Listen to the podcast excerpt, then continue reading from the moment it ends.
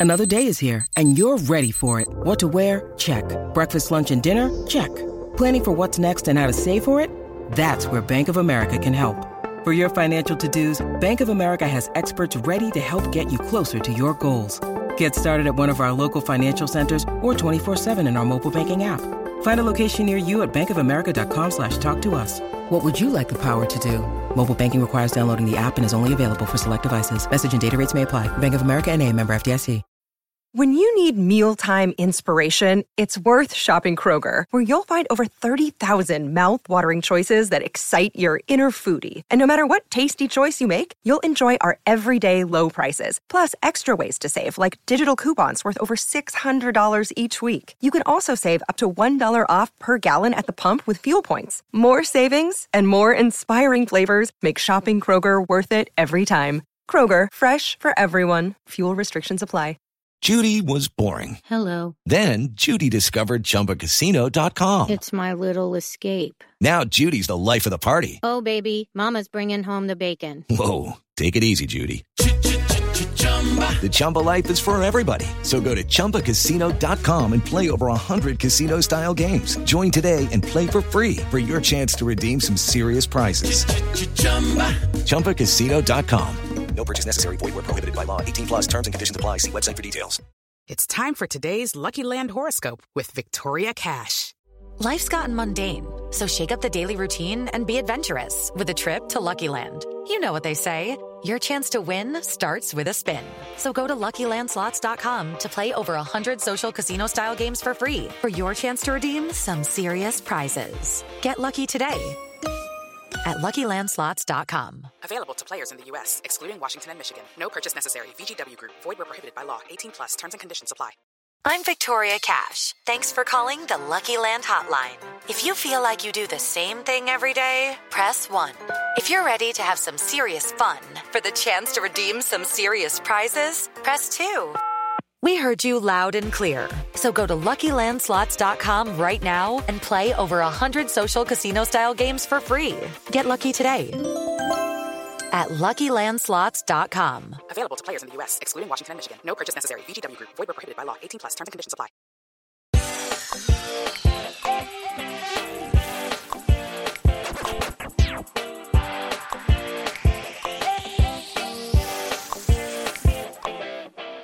The Witcher Season 3, Episode 3 reunion is over, but we are just getting started here on Post Show Recaps. Hello, everybody. Mike Bloom here, back to recap the midway point of The Witcher Volume 1 as we enter a new month and looking down the barrel of some brand new episodes. We reflect back on perhaps the last time we will see our characters scattered to the winds, and those winds, they are a rustling. The Wild Hunt is on its way, but also on its way. I got a package delivered to my door between recordings here. Had a note on it that said, "Do not open until you record The Witcher season three, episode three recaps." Let me just uh, got this bad boy open here. Oh God! Oh God! It's Josh Wigler's head. Surprise! Hello, it's me, Josh Wigler's head. Oh my God, Josh! Without that's the what- rest of my body. I Yeah, is that what like you sound like when your body's disconnected Yup. from your head? Yes, it's me, just Josh Wigler's head in a box. Surprise! Well, listen, you are full of surprises. This being one of them. Would you care this to stay and law. talk about? It's the law of surprise.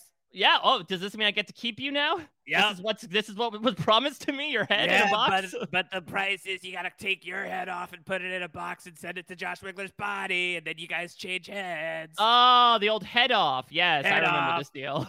Yeah, that's right. We did a head trade.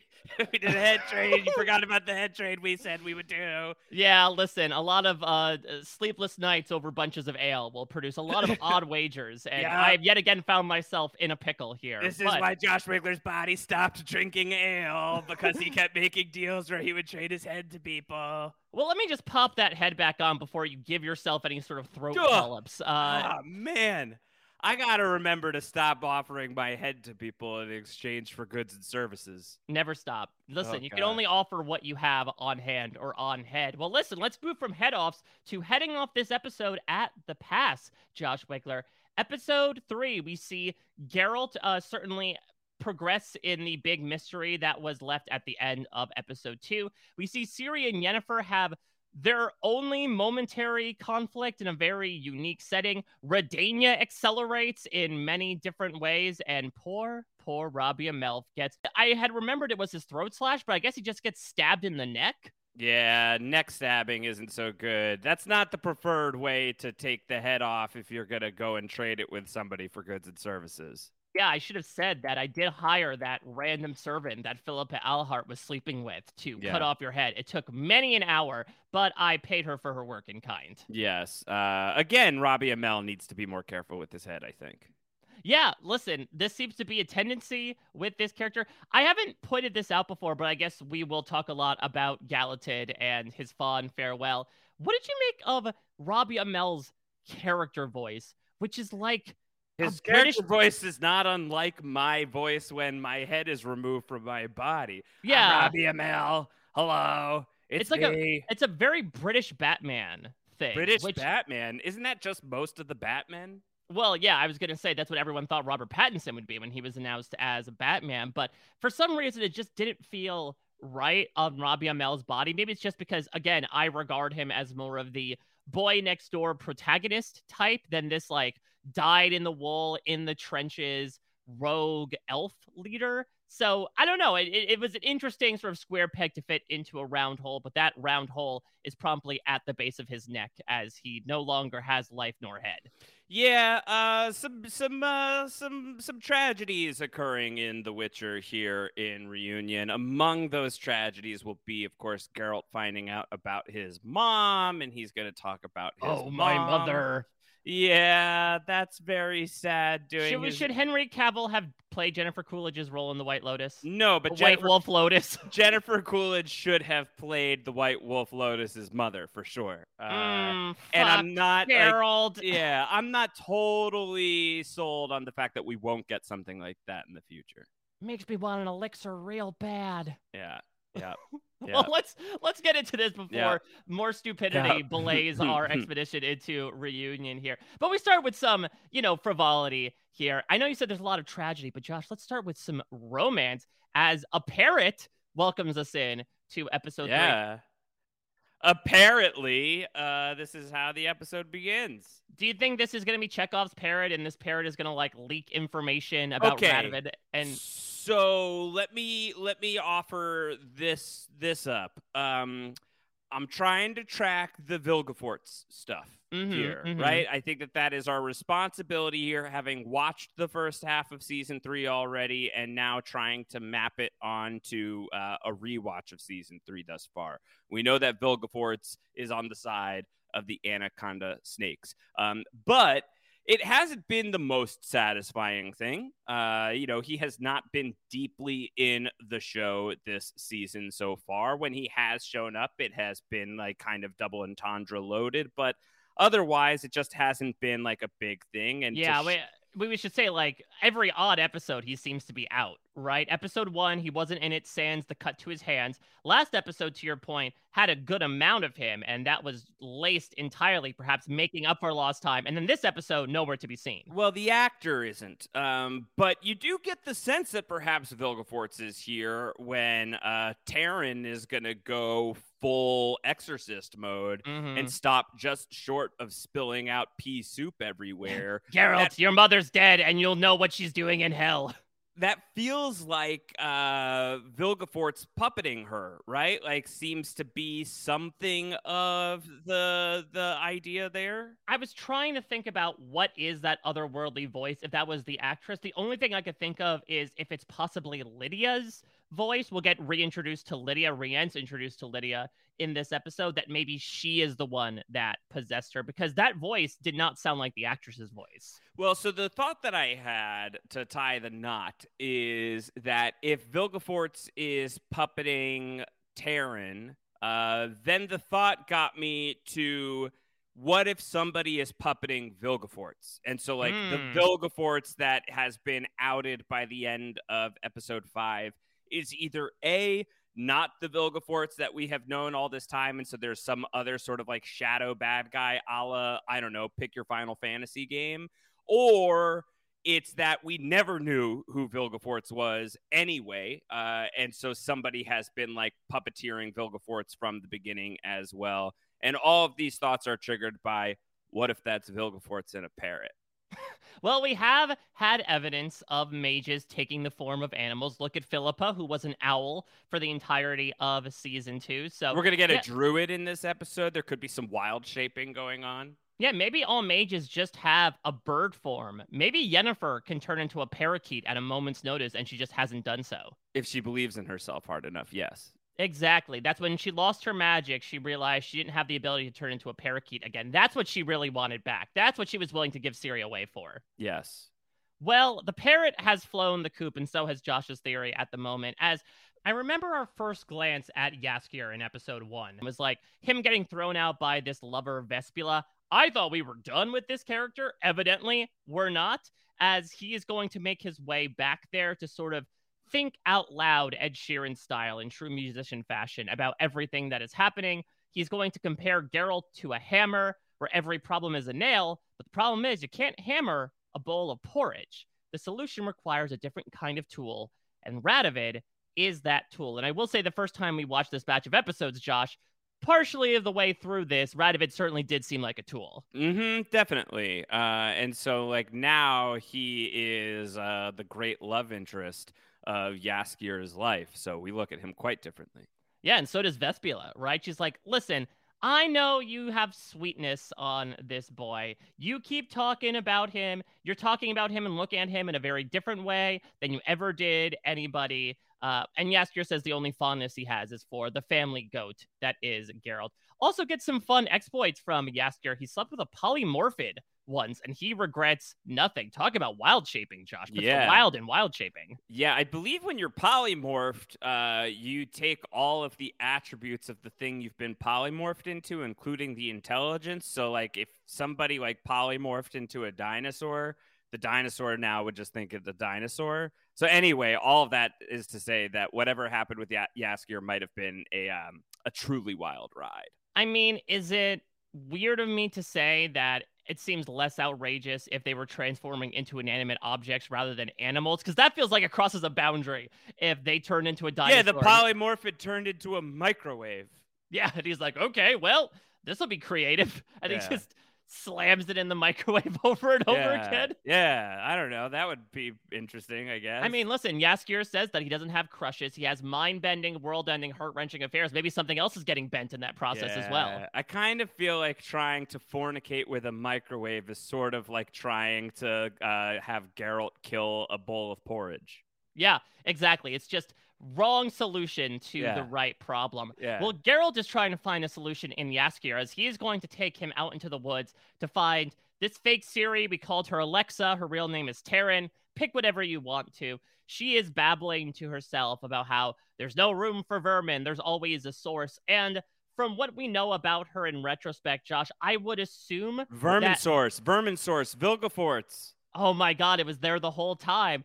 I would imagine that this is taken from the fact that she is a student at Aretuza and was kidnapped by Vilgefortz. And so her talking about the source is something that Tissaia speaks about all the time and therefore was sort of a hint as to where she was taken from. Okay, interesting.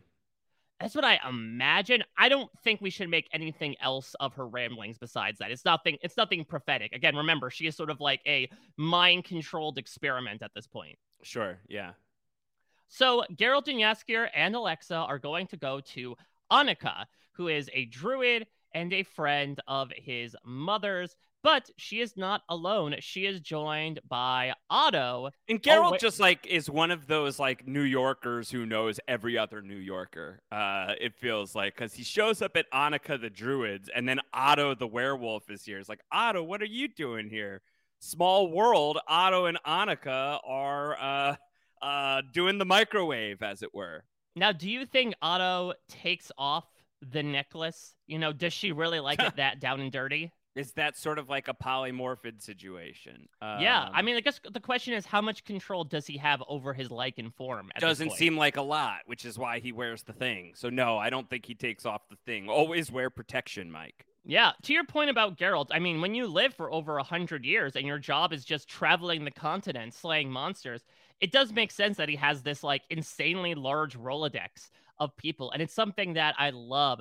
What did you make of the name Otto the Werewolf? I can't Otto tell, the werewolf. I can't tell if it's like incredibly modern, anachronistically so, or so brilliant? Um, so I don't think that I can weigh in on the silliness of Otto the werewolf having gone to a school where my motto was Otto the Orange Man.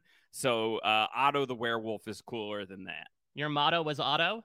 Yeah, our mascot, our mascot rather. Yeah, Otto the Orange Man.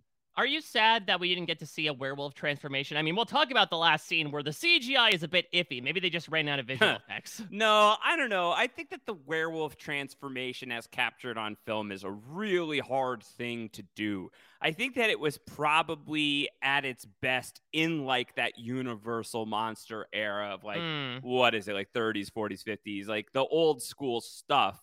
And the best that I've seen was probably like in the modern era was the Disney Plus Werewolf by Night special. Right. Uh, a rare occasion where like the Marvel VFX was subtle.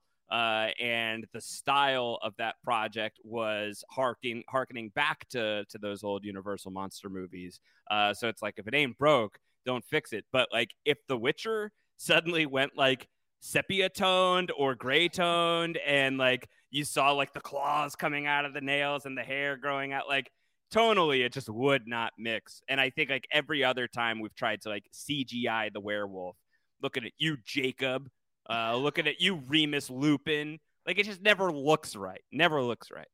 Well, in this moment, Otto is going to stay in his human form as we discover that Annika is not only a friend of Geralt's mom, but a mourning friend of Geralt's mom. As she is treating Taryn, she is going to reveal that she met Otto because they happen to be mourning in the same temple. She was lighting a candle for Visenna, who is Geralt's mom, and this is going to be Geralt's big emotional arc of the episode, if not the first five episodes, where he takes a significant pause to realize that she has died. We'll get into it a lot more with his personal history with his mother, but you and I spoke about this on the episode by episode recap, and I'll affirm it here watching it back. Some of Henry Cavill's best work in the entire series in this episode. Yeah, I think so. Like getting him sort of thinking about his mom and his past and all of that, and the uh, the scene later on in this episode of like I would have done anything to make her laugh. Like, gosh, that's really sweet. It's sweet stuff. Yeah, so fake Ciri is not taking a sweet substance right now. She's given an uh, extraction elixir, I believe it is, as Annika is going to exposit to us that there's a whole hybrid of magic being used on her right now. Whoever this mage is that did this to her has a lifetime of knowledge and a variety of interests. And we have a variety of interests in our ensemble as we see what's going on with Yen and Ciri in their location for this episode, Gors Velen. And we are going to check in on one delightful, unfortunately short in both screen time and stature, Giancardi, the dwarvish Aw. bank owner. My sweet Yennefer, it's the most sumptuous of pleasures, as always. Uh, love Giancardi. Uh, Giancardi is hitting uh, just as well as he did on the first pass so far. Uh, what if Giancardi is also uh, Vilgefortz? What if Vilgefortz is puppeteering Giancardi as well? Aha, I was on my knees the entire Mhm. time to make it look like I was a dwarf. That's it. That's it. But I yeah. still kept the accent. Yeah, yeah. I love him. I love him. I think he's great. I think he's great. I also am just a big fan of the fact that in The Witcher, we're sort of sticking to this like Game of Thrones. Everyone is sounding vaguely British, even if you're Robbie Amell. And this is the case where we stray outside of that particular part of the continent, a very different one, in favor of another, going more Mediterranean here.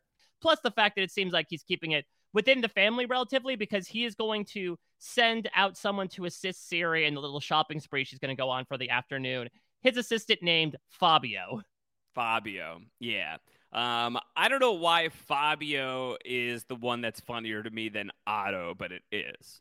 Yeah, I think it's perhaps because of our survivor affiliation. And I guess true to Fabio, this is sort of a long haired, foppish guy that proves to be surprisingly a strong force in the physical game near the end of this episode. Ah, that's right. Yeah. He's like, don't mess with Giancarlo, bitch. yeah, exactly. Now, could that pickpocket have been Neonka and actually stole Yeah. Fabio's socks off of him? Mm-hmm. Yeah. Does anyone have a leg that could be stolen? I mean, listen, people are losing limbs all the time. We're at war right now, so I wouldn't be surprised if this mysterious lady was stealing limbs as well for no particular reason, Rocket Raccoon be. style. that's right. That's right. So yeah, Yennefer is going to essentially send Ciri off to be by herself alongside Fabio for the afternoon while she attends to some business. She's going to give her a talisman that's going to prove essentially useless. Of yeah, you know, just use this as like a find my phone app. If you get in trouble, recite the spell, and she like literally puts her head up and pushes her off. She has other things to take care of. Other things to be done today. That's correct. Let's go to Redania here. Josh, we need to start with whatever the hell game Vizimir is playing at Uh, this moment. Yeah. Uh, well, first of all, just in coming to this scene, having talked about Fabio, I can't help but notice that Radovid kind of has a little bit of a, a Jud Birza vibe. Yeah, Uh, and is he like the Guillermo Fias right now, one of the best tennis players according to one particular Survivor player? I think that's right. But yeah, they're playing like some version of like it's sort of like soccer meets fencing meets volleyball meets dodgeball meets bocce. It's a lot of things. And also there's like a giant bowl in the middle. So the goal is to like here's a ball, you throw it down at the table, it bounces off the table and ideally into the goal but you can like swipe and catch the ball, but you also have to wear protective gear because the ball will kill you if it hits you. Right. It seems like you're playing handball with a metal ball, essentially, where you have to bounce it off the dish and it has to get into the goal behind you. But you could airbud fashion feasibly knock your opponent to the ground with such percussive force from your throw, and then you win that way either way. Unbelievable. What a strange game that's being thrown into season three, episode three of The Witcher. We've Yeah, never but- seen this before, have we? No, between this and Boulder Parchment Dagger, Redania just has games on games on games. I understand why you ask. You're intrigued.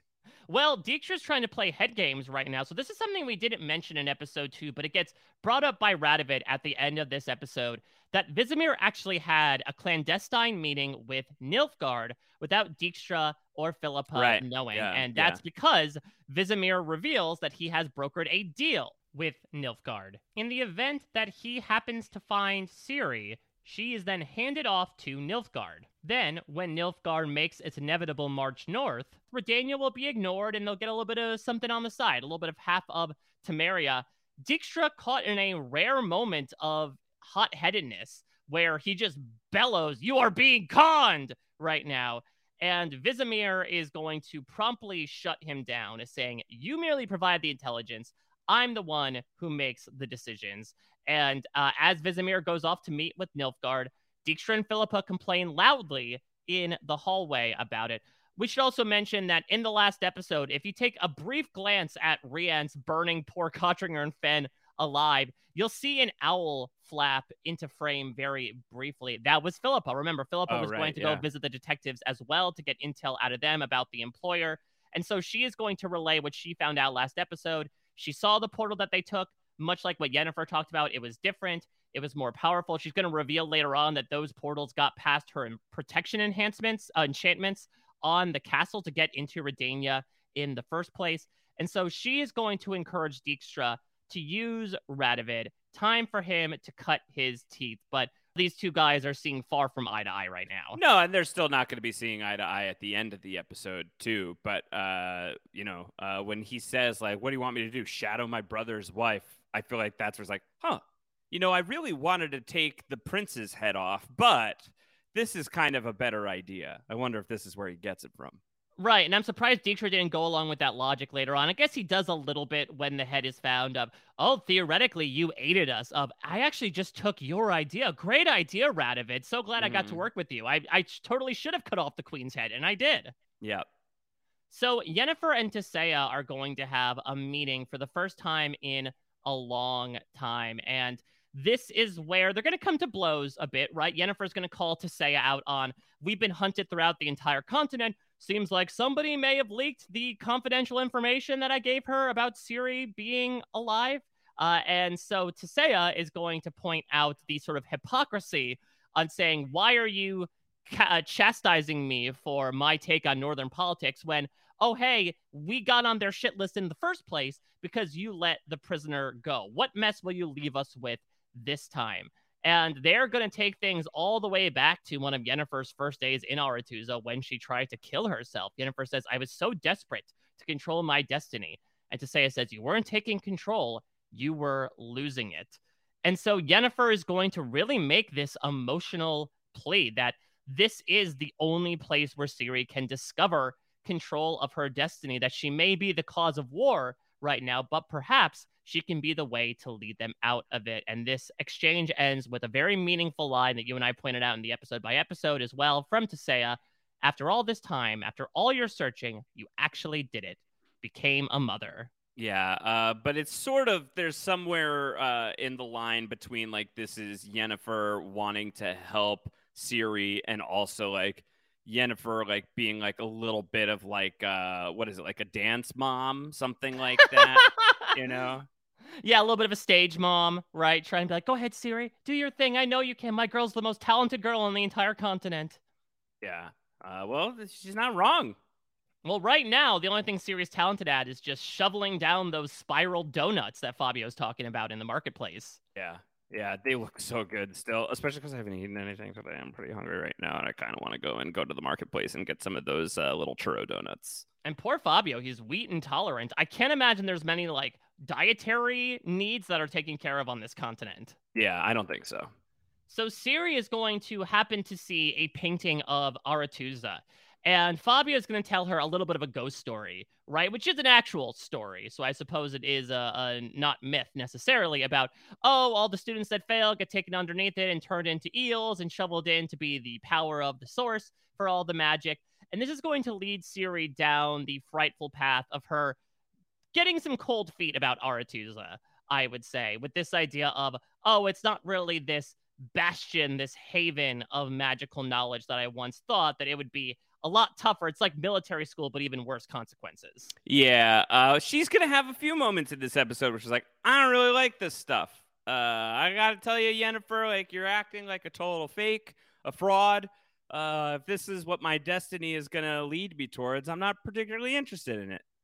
And what did you think about that argument from Ciri? Do you think it makes sense with the character? Do you agree with it? Yeah, I think that it's not her speed. It's not her. It's not her world. Certainly, it hasn't been since her. You know, the majority of her time on the show has been basically being in some version of on the run. Uh, so, like, I feel like she has had to face so many things that are way too real to be fake now. And and aside, you know, especially because like somebody's out there currently being a fake series, so it would be redundant. Yeah, that's very true as well. I mean, Jaskier's going to talk about it in a couple scenes from now, right? She's a princess, Geralt. That's what princesses do. They sit on little royal thrones and they have little royal babies. And I think this episode is a really nice affirmation that Ciri is not a princess, right? Because what is she? What she's going to blanch at Yennefer for doing is essentially politicking and bullshitting, which is like, as Jaskier mentions, all you basically do when you're a princess and something that she was conditioned to do in the first episode of the series. And so I think this is maybe a bit optimistic for her. Miss, I'm going to align the entire continent under my own worldview of like, I don't need to bullshit anybody. I just need to tell it like it is and everyone will accept me. I don't know. Me personally, at 33 years of age, that's not necessarily how the world works. I'm more of a Geralt than a Ciri in that regard. Mm-hmm. But I certainly can understand to your point why she has that perspective, especially given everything she has gone through as of late. Totally agreed. Yeah. Let's briefly check in here with someone who pinged on our radar very much so the first time around that we watched him. Here's Istredd. Istredd. I mean Istredd. Uh, he is going to be led down his own path of mystery as a woman is going to show up, dropping off a bunch of stuff that he essentially put on like an Amazon wish list and it turns out that they are yeah. out of this one book about monoliths that, of course, we know Istredd was very much into given his research from last season. This is going to be the book that is going to be eventually found in Stregobor's vault. That's going to also lead Ist- Istredd sort of on the chase here to find out who the employer is. Yeah. Uh, yeah. See, I still like, I'm going back and I'm watching this, and I still feel like it would have been fun if he had ended up being the bad guy here. But I think that there's also something fun about him being like really desperate for these answers and being like really close to this universe and not knowing just how much uh, bantha poodoo he has stepped in. Yeah, I do like that as well. And I, I also wonder if we're looking out for possibly an Istra death yeah. near the end of this season too, right? That he got too close. Oh, it's, to it's season three, actually, Mike. Oh yeah, sorry. Uh, I, Mhm. s- it- we should be looking out for it three. I Yeah, should say, as yeah. he is possibly getting too close to this metaphoric stove. Three close. Three close. Three close. I apologize. I really have to just tune that out um, to my Uh, control F three, in my brain. threen that out. I'm sorry. I'll stop. I will threen that out. Sorry. You can say two again. Okay. Nope, never. Now I can never say two Yeah. again in my Ara, life. th- Ara Threesa. Yeah. Uh-huh. There we go. Yeah. Well, we're getting closer to Ara Threesa, but we're gonna stop at Nilfgaard for a hot second. As This played a little different for me on the rewatch, of course, knowing so it's gonna be uh we're gonna we're gonna see Robbie and Melf make his pitch here uh about uh oh the elves are being uh mishandled.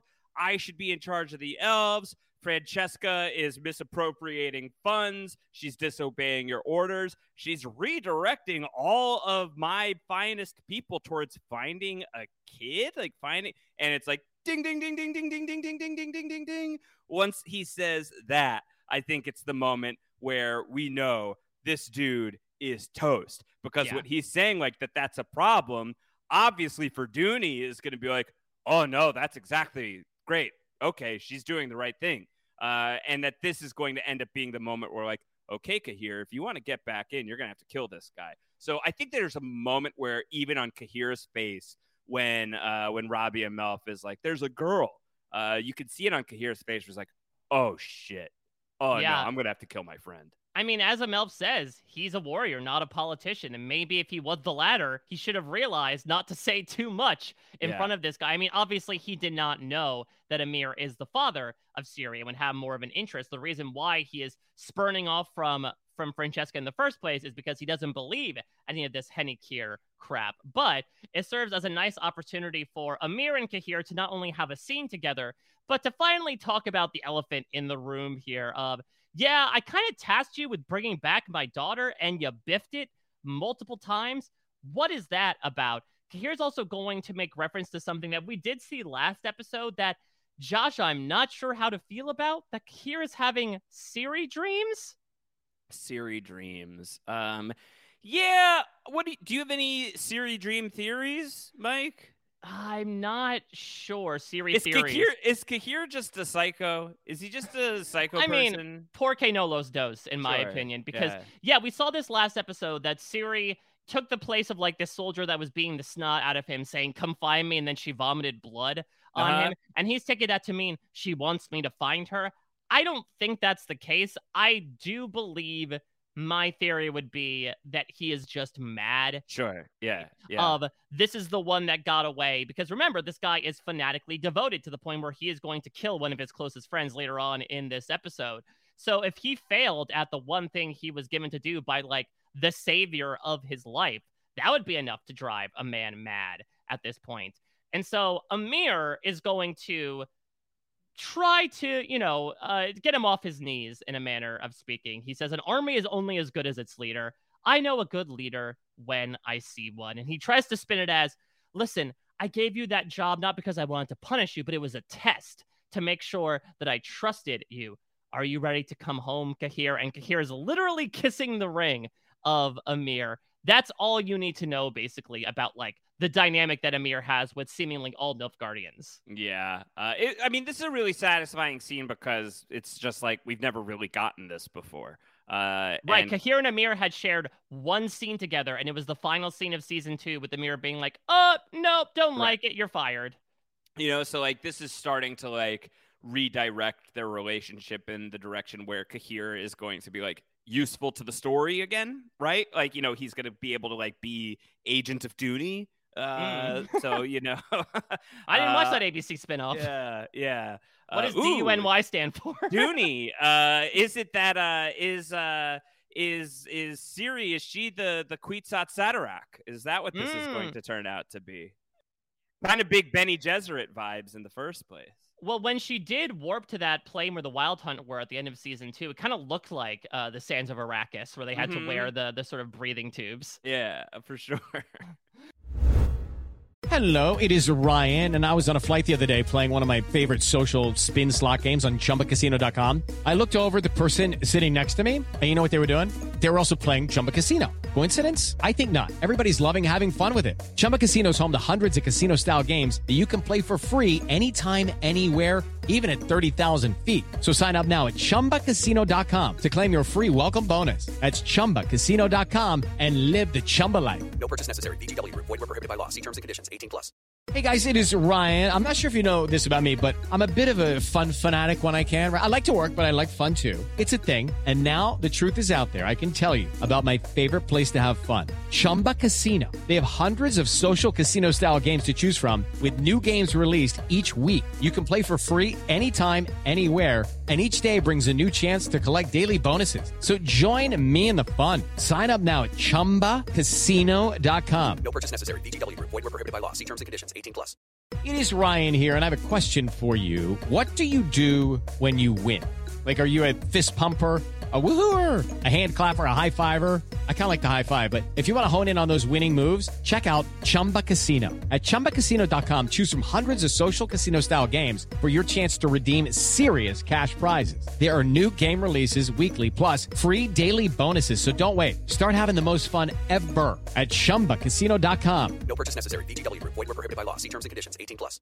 Judy was boring. Hello. Then Judy discovered ChumbaCasino.com. It's my little escape. Now Judy's the life of the party. Oh, baby, Mama's bringing home the bacon. Whoa, take it easy, Judy. The Chumba life is for everybody. So go to ChumbaCasino.com and play over 100 casino style games. Join today and play for free for your chance to redeem some serious prizes. chumba ChumbaCasino.com. No purchase necessary. Void were prohibited by law. 18 plus terms and conditions apply. See website for details. So let's go back to Jaskier and Geralt. And this is the surprising moment where the whole will Jaskier betray the trio storyline just completely comes out with the wash. Yeah. Right? We had the line that I mentioned beforehand about Jaskier calling Ciri a princess and trying to make this pitch for Redania. Jaskier has yet another foreboding line about neutrality, that neutrality has consequences too. And so Geralt's just gonna like flat out say, Hey, listen, I know you were talking with Redania. I got the screener for episode one. What's Uh-huh. going on? Yeah. And honestly, like, good on Geralt, and it speaks to the strength of their relationship with this family goat that he's not mad. He's not even disappointed. He's more so just matter of fact. I know you'll tell the truth to me.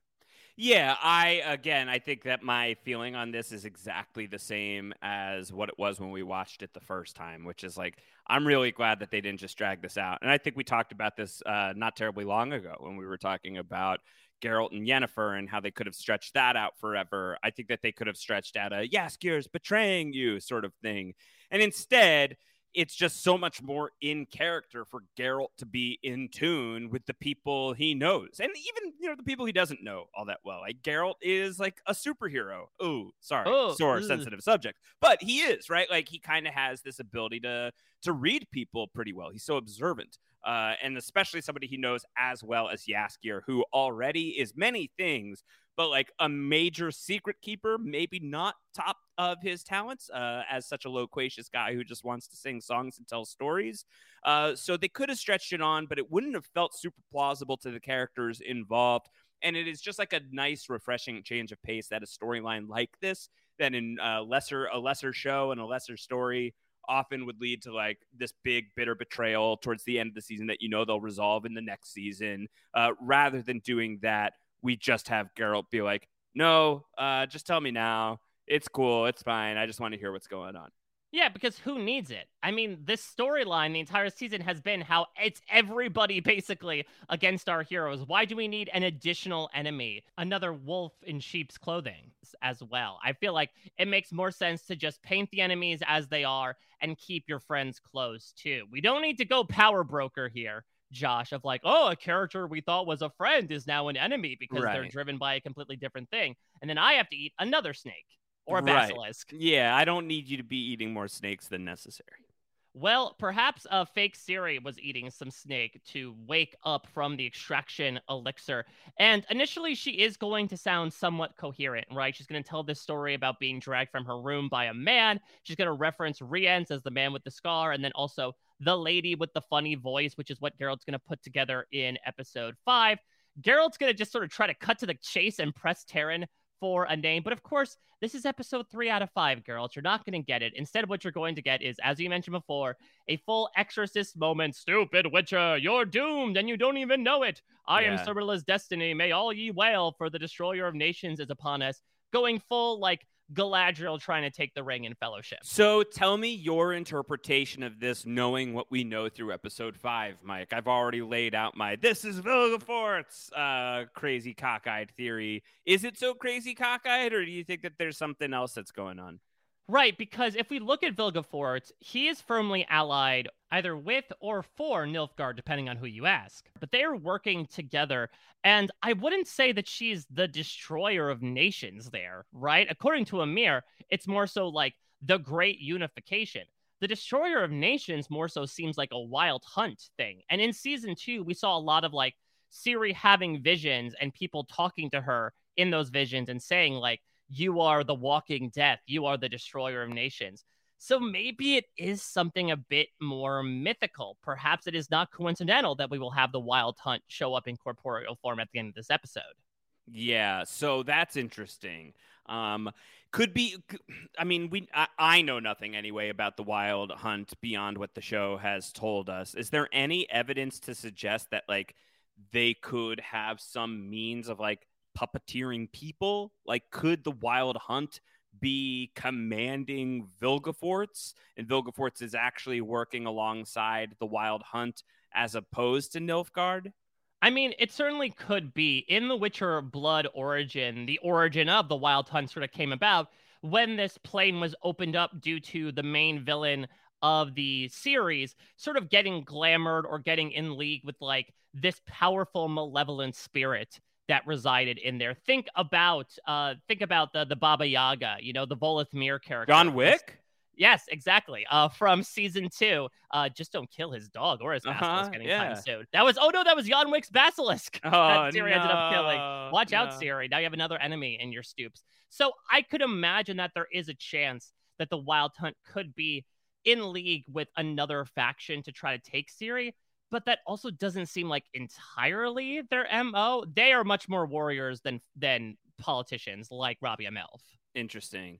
Um, so could there be then a world instead where Vilgefortz isn't like being puppeted by the Wild Hunt, but maybe like reveres the Wild Hunt? Yeah, that Uh, could certainly be considering that he is this super powerful mage. And again, that was Isn't the- that sort of like a classic fantasy tropey thing, uh, like adventure genre trope of like, I mean, this is like Ark of the Covenant type stuff of Yep, like, exactly. like I I believe in the Wild Hunt. The Wild Hunt is all. Send Ciri to the Wild Hunt. I'm gonna betray everybody in order to do that. And then Vilgefortz gets to the Wild Hunt, and the Wild Hunt cleaves his head right off his shoulders. Like something like that feels very, very, very well worn in the fantasy genre. So I could see something like that happening here. And then Istredd shows up and says, "This belongs in a museum." hmm So do you. That's why he wanted the book in the first place, was just to put it in a museum. So let's go back to Ciri, enjoying her time. The donuts are gone, but the attractions are here. As we get this rather jolly Barker, who like it's a very easy crowd to win over. Josh, apparently, you just have to wear a chicken hat, and people are just in Damn. titters about it. Yeah. Uh, I should be wearing my chicken hat more often. I mean, I didn't know there was an easy way to get laughs like that.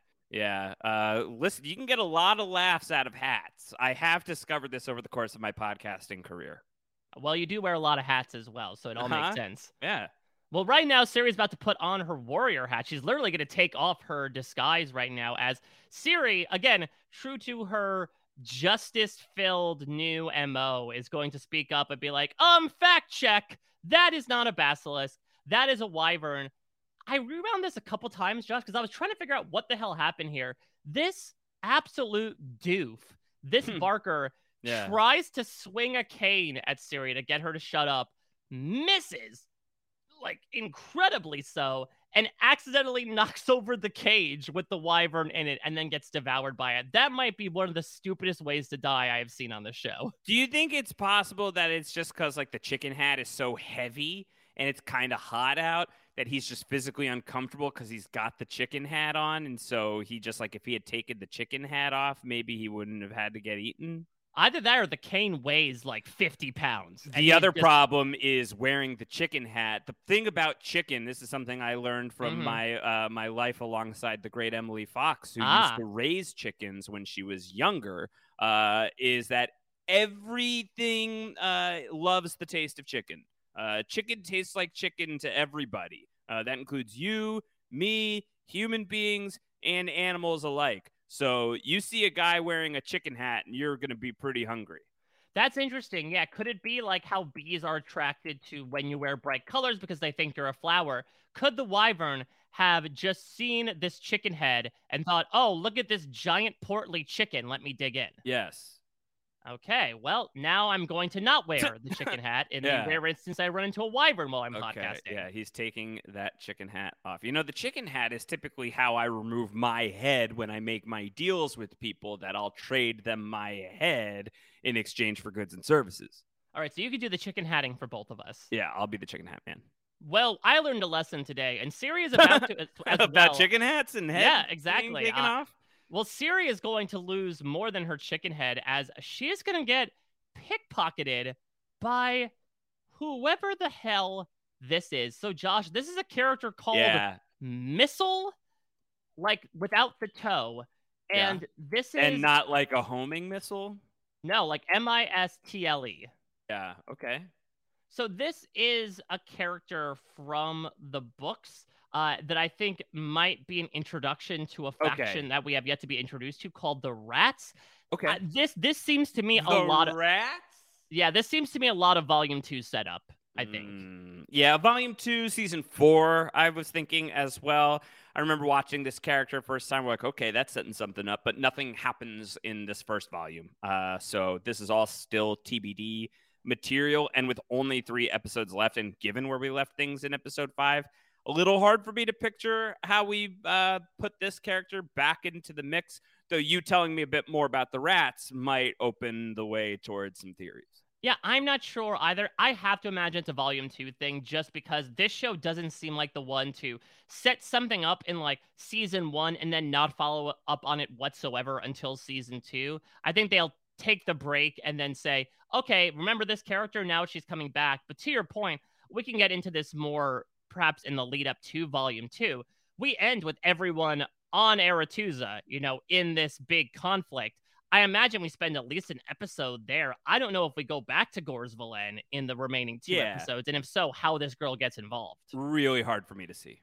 Well, what's really hard for Ciri to see is her money disappearing, as Ciri is going to like go full cloak off and end up killing this wyvern, but it turns out that she was pickpocketed. So, freaking out, she is going to use this talisman to try to find Yennefer.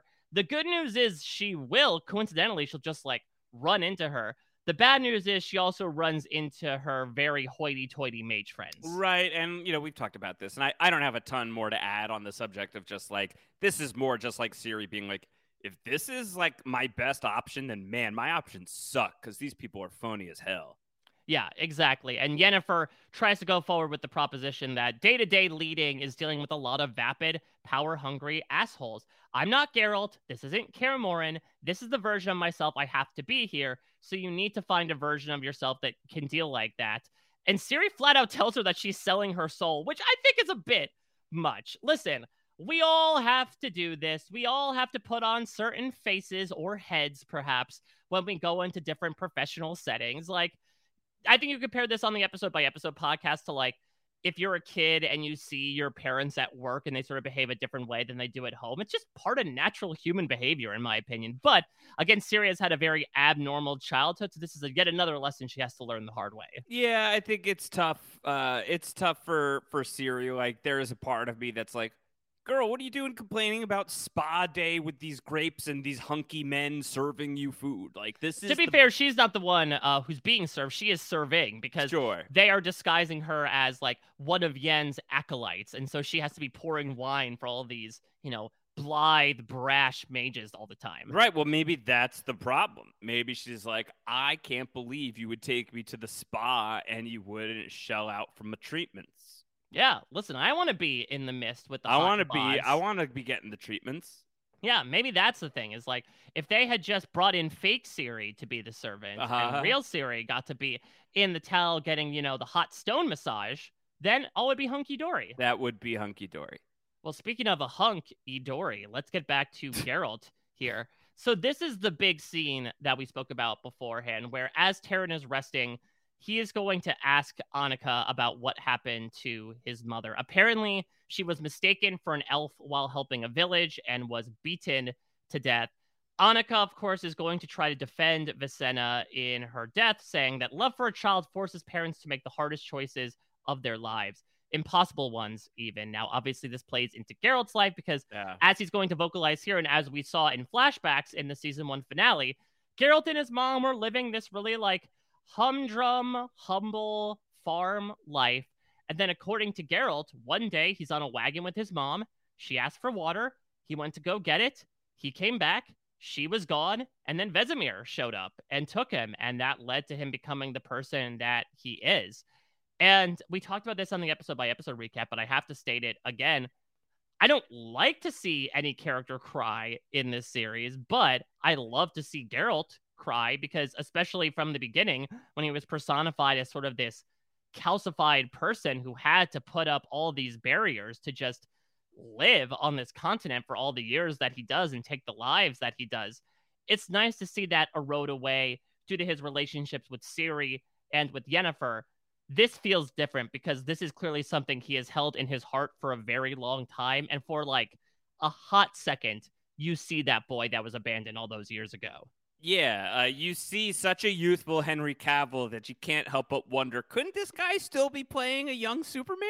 I feel like he could. Uh, but anyway, that's not my business. Uh, I do think that there's some there's some really great material in here. This idea of like um, she made her choice because she loved you, and he's like that could not have possibly been her only choice. And Annika says it wasn't. It's simply the one she made. Um, like there's just like something about like you just you you you know ideally in this life you do the best that you can and the best you can is good enough. Um that's not always the case. Uh sometimes what happens is you make a choice and the choice didn't work out uh, or the choice was born out of bad circumstances whether it was discomfort um, starvation destitution some other form of you know adversity uh, a choice is born and it leads to hard circumstances and i think annika here isn't like justifying uh, geralt's mom and the decisions she made but is humanizing uh, geralt's mom uh, so I thought that that was great, and I love the way that that maps onto Geralt and his whole idea of like, I won't abandon Ciri no matter what. I won't do what my mom did.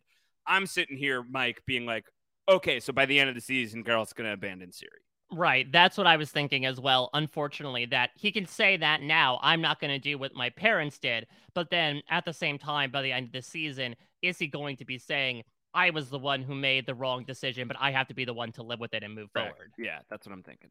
Yeah, I definitely agree with that. That right now he's the one to say, and I talked about this in opposition to Yennefer last episode, who was very much invoking a lot of what Tissaia had taught to her, down to you know the sort of abusive nicknames that she was giving to her. And as Ciri's going to talk to her about in that conflict, right? Like just because she saved your life doesn't mean you owe her yours for the rest of your life. Yeah. Here, Geralt is outright saying like, I disavow how I was raised. I will not raise Ciri like that, which is a very valid way to parent.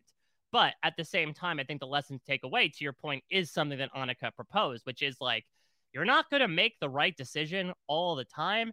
The thing you have to do is just learn to live with it. And even someone like Visenna barely did that. From his perspective, it might be seen as incredibly callous when apparently this was something to just drive her mad in the years that she lived afterwards. Yeah. Mm, this is brutal.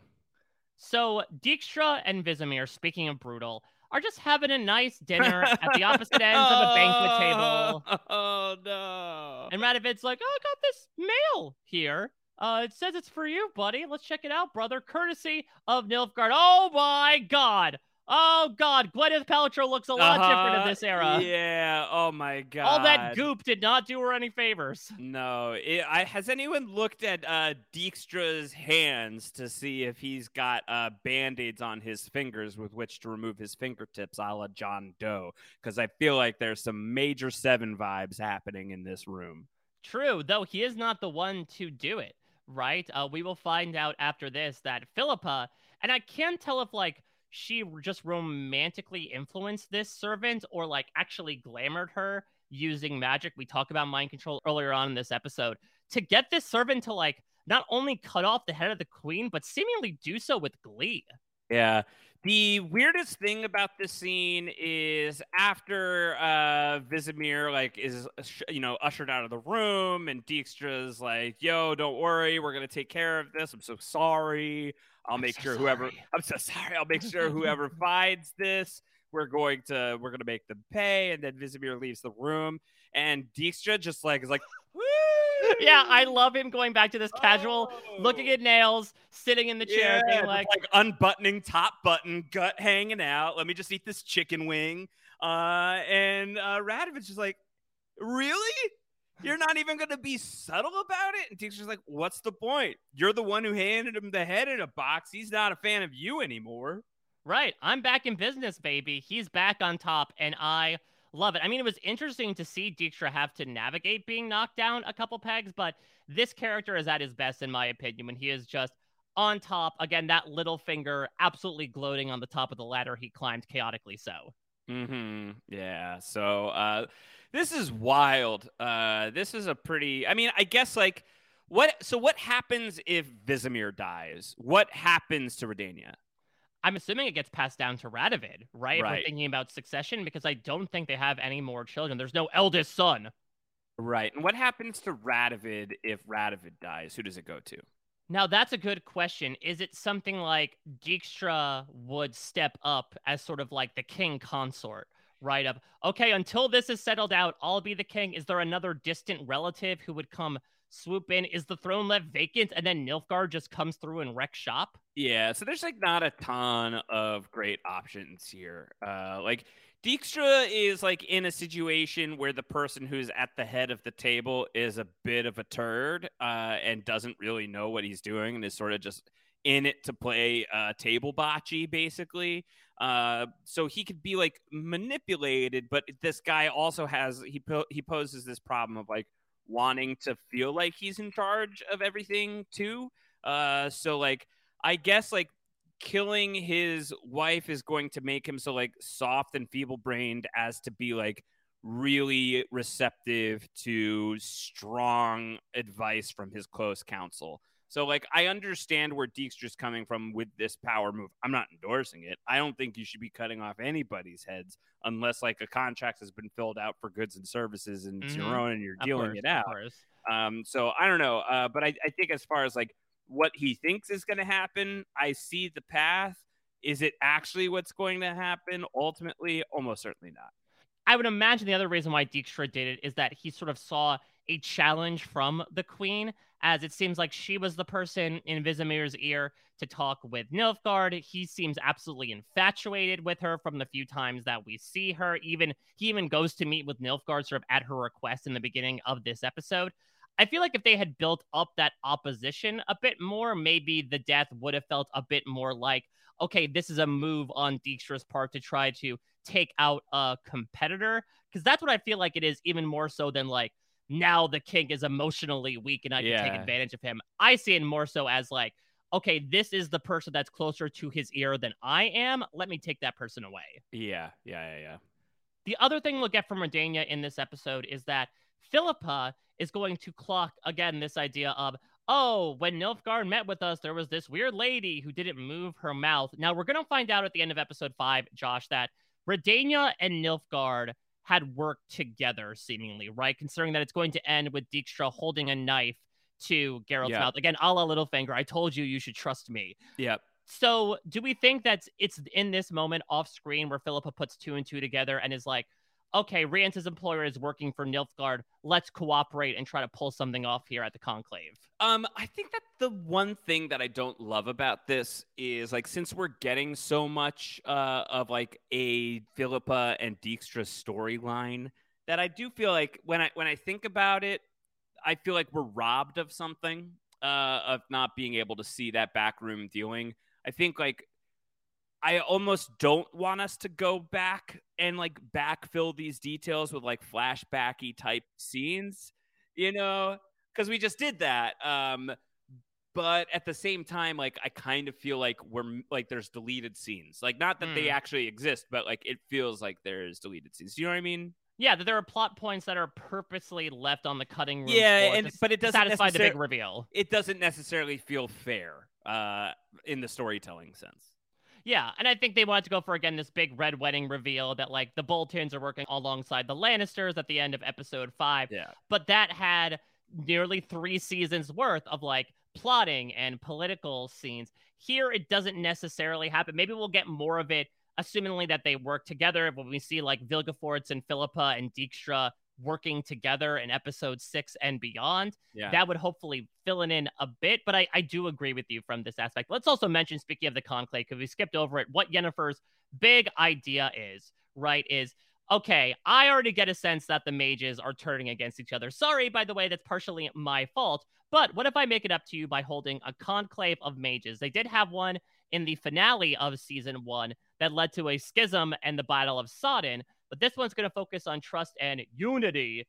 If we have any hope of appealing to the kings, we first have to find better versions of ourselves. Not realizing that this is obviously something that the Brotherhood and the heads therein will use to their favor of essentially getting all the mages in one place at one time. Mm-hmm. Yeah. Uh, well, I don't know what's going to happen when you get all those mages in the same place at the same time, other than an epic dance party, Mike and a lot of light bulbs screwed in. A lot of light bulbs. If any yeah. jokes are of truth. Yeah. So let's talk about the exact opposite of a joke, which is the sad ending of Robbie Amelf here. Cahir is going to pay a visit to him in his quarters, and we get the Cahir origin story. He says that his father was a nobleman, that he was the black sheep of the family, though. Some of you heard this one before impetuous, mm-hmm. short tempered, mm-hmm. and rash judgment. Yeah. So is this supposed to be completely coincidental that this is how Vilgefortz described himself in Yen in the previous episode, or do you think these guys just have a very limited vocabulary on the continent? Uh, maybe it's a limited a limited vocabulary on the continent. I think like a couple people heard the word impetuous and they're like, "Ooh, I like that. Keep using that."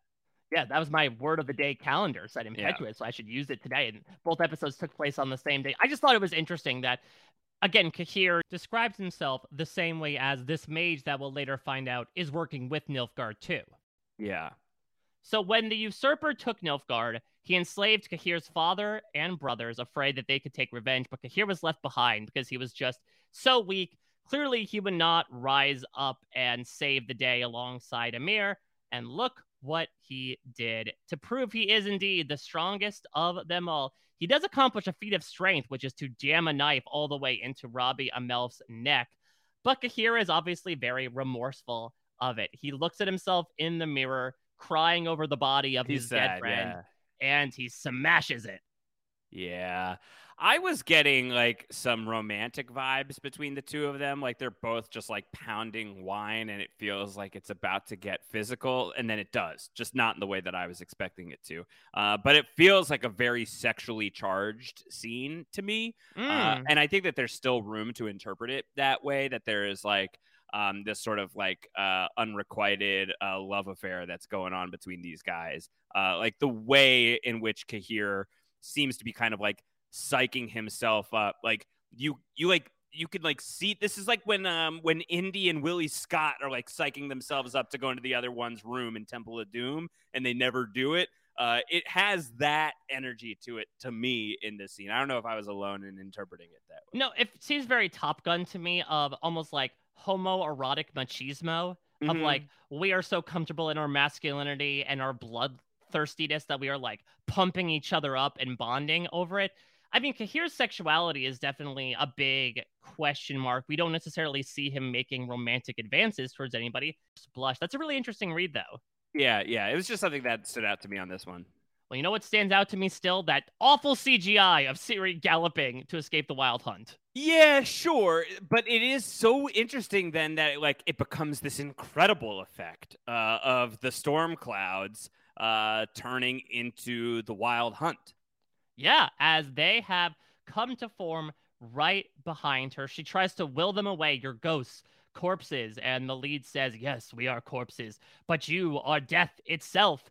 And Geralt rides in to save the day. I skipped this before, but Ciri was able to use the talisman to try to like cerebro it, right? Trying to hone in on where Geralt's location is because she lost Yennefer. And so I'm assuming that signal was kind of reciprocal as Geralt was able to find her and send the wild hunt off. They lovingly reunite, but Ciri finds a smoking piece of armor mm. left behind, a piece of evidence that the wild hunt is real. They were real. And they're spectacular. And they're spectacular. So, yeah, this is yet another thing that doesn't really get addressed in this first volume after this, but I got to assume we get another Wild Hunt appearance in the last three episodes, right? Yeah, I would expect so. I think it will be very frustrating if we don't get something like that. All right, and that is reunion. Josh, what did you think about it overall? Uh, I I like this episode. Uh, I I do think like I'm wanting for uh, a little bit more to like shine a light on the Vilgefortz reveal being something that's very exciting and worth leaving us as our mid-season cliffhanger. I'm not sure that I'm getting as much of that as I want at this point, but I think there's some like isolated scenes in here that are just really really great. And Henry Cavill's work in that scene of like Geralt processing his mother and hearing from Annika like the kinds of hard choices you got to make as a parent. Um, lots of really good stuff in here, I think for sure. What about you? I agree. I think it's the most scattered episode we have covered so far because we have Geralt's storyline, we have Yen and Ciri's storyline, we have Nilfgaard's storyline. I even skipped over it. We have like a brief Francesca Filavandrel scene. We have the Istredd scene. There's a Rience and Lydia scene. This episode felt the most like, while the next two episodes will sort of merge the lanes of this highway, this felt a bit more like the entrance ramp of okay, let's remind everyone about all the characters now that we've sort of gotten our feet wet into the show so far. But that being said, there was a lot of really great isolated stuff waited in here. As I mentioned before, absolutely love the scene of Geralt talking about his mother. The Yen and Ciri dynamic, while it can be a bit frustrating at some times, as I mentioned before, I see both of their dynamics. And so I thought it was a really interesting sort of meeting of the minds there. Really enjoy what was going on with Cahir here, and a bit of a reminder that despite how much we got to know his character even in that scene, who he's devoted to at the end of the day. And it ends on a really interesting, malevolent note that has yet to be answered, but will in due time. Will in due time. Uh, all right. Well, that's it, Mike. That's the podcast, right? Unless you've got like uh, another head deal you'd like to try and make. That's the podcast. But Josh, I will make a head deal for you because unfortunately, we will have to switch out your head. This will be yeah. the last volume one podcast you'll be appearing on for The Witcher. Yes, I have. Uh, I have some business to attend to elsewhere. A different head deal that I had made that I'm going to have to take into account. Uh, that's going to keep me away from you while you are uh, finishing out the volume one podcasting. But I'll be back for that volume two binge, baby. You know it. Yes, absolutely. Josh is not gone forever. He's just going to make some deals with Nilfgaard, and then when he'll come back and it'll be revealed, it'll be something that will take us by surprise. We had no idea. But in his stead, we have got a hell of a substitute. Liam Hemsworth is coming into the fold. No. oh, no. I watched a Liam Hemsworth deep fake uh, today. Oh, no. Of um, Geralt? Yeah, like putting Liam Hemsworth. It, God, it was weird. It was so weird. Oh, boy. Well, we have a while to get adjusted to it if the strike is of any indication. But what, who we're actually having on to cover the last episodes, I'm really excited for this because this guy is one of our consummate fantasy experts here on post show recaps. DM Philly is coming in. He is a big fan of the Witcher source material, the books, the games, and the show proper. He's really excited to be talking season three. So we're going to take a bit of a weekend off, and then come Monday, Rich and I will be covering episode four of The Witcher season three, and then we'll be back for that head tilting episode five. We'll get Rich's thoughts about the series overall as well, his thoughts on the characters. Very excited to get Rich's thoughts overall on yet another fantasy property. Yes, uh, you can't get better than DM Philly. Well, Josh, since this will be the last time you'll be on the Witcher podcast, anything particularly you want to plug as of late?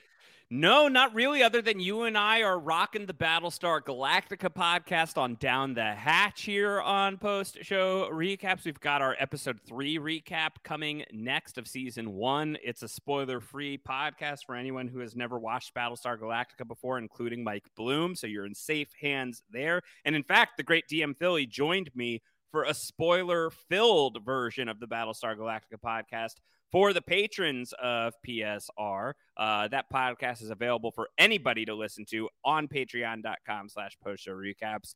But yeah, uh, BSG, man, uh, having such a fun time talking about that with you, Mike. That's the thing I want to plug. Did you just reveal a character we'll meet in season three, BSG Man? Yeah, BSG Man is coming up. Yep. Yep. It's a real meta thing where, again, this show's very ahead of its time. We're like, in a pivotal battle, the camera turns around 180 degrees and it's revealed that the guy holding it is BSG Man. And of course, he's a Cylon. Yeah, that's it. Yeah. And also is trying to ask Pam out on a date. Wow. Well, I'm so sorry that I ruined the viewing experience of so many people that I've already predicted the ending of Battlestar Galactica, but we will soldier forward with that as well as our coverage of The Witcher Season 3. Josh, this was fantastic as per usual. Thank you so much for bringing your entire head and body. It was my pleasure. Yes. Again, Monday, I'll be back with DM Philly to continue our coverage with episode four, The Invitation, and you're all invited. Until then, everybody, take care. Bye bye. When you listen fast to all our podcasts, an impressive feat since our network is vast. There's actually much more behind an online door. Become a patron and enjoyment will soar. So many different perks, a Discord to lurk, get early releases and maybe some merch. Podcast exclusively, like Extra and YA. It's but tons of content to fill out your day. Toss a coin to Patreon, support post show recaps, support post show recaps. Oh, toss a coin to Patreon, come join our community.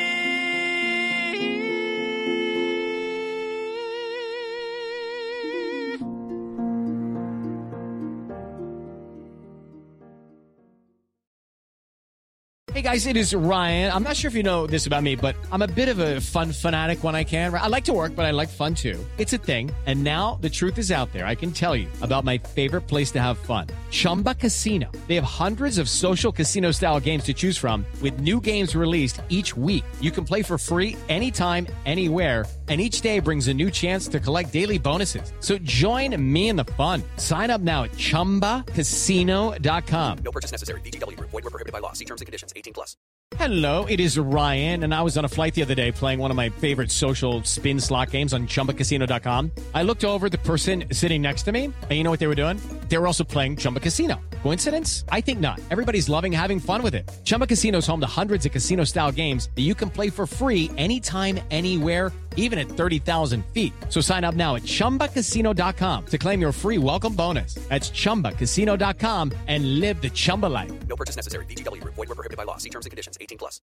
Lucky Land Casino asking people what's the weirdest place you've gotten lucky? Lucky? In line at the deli, I guess? Aha, in my dentist's office.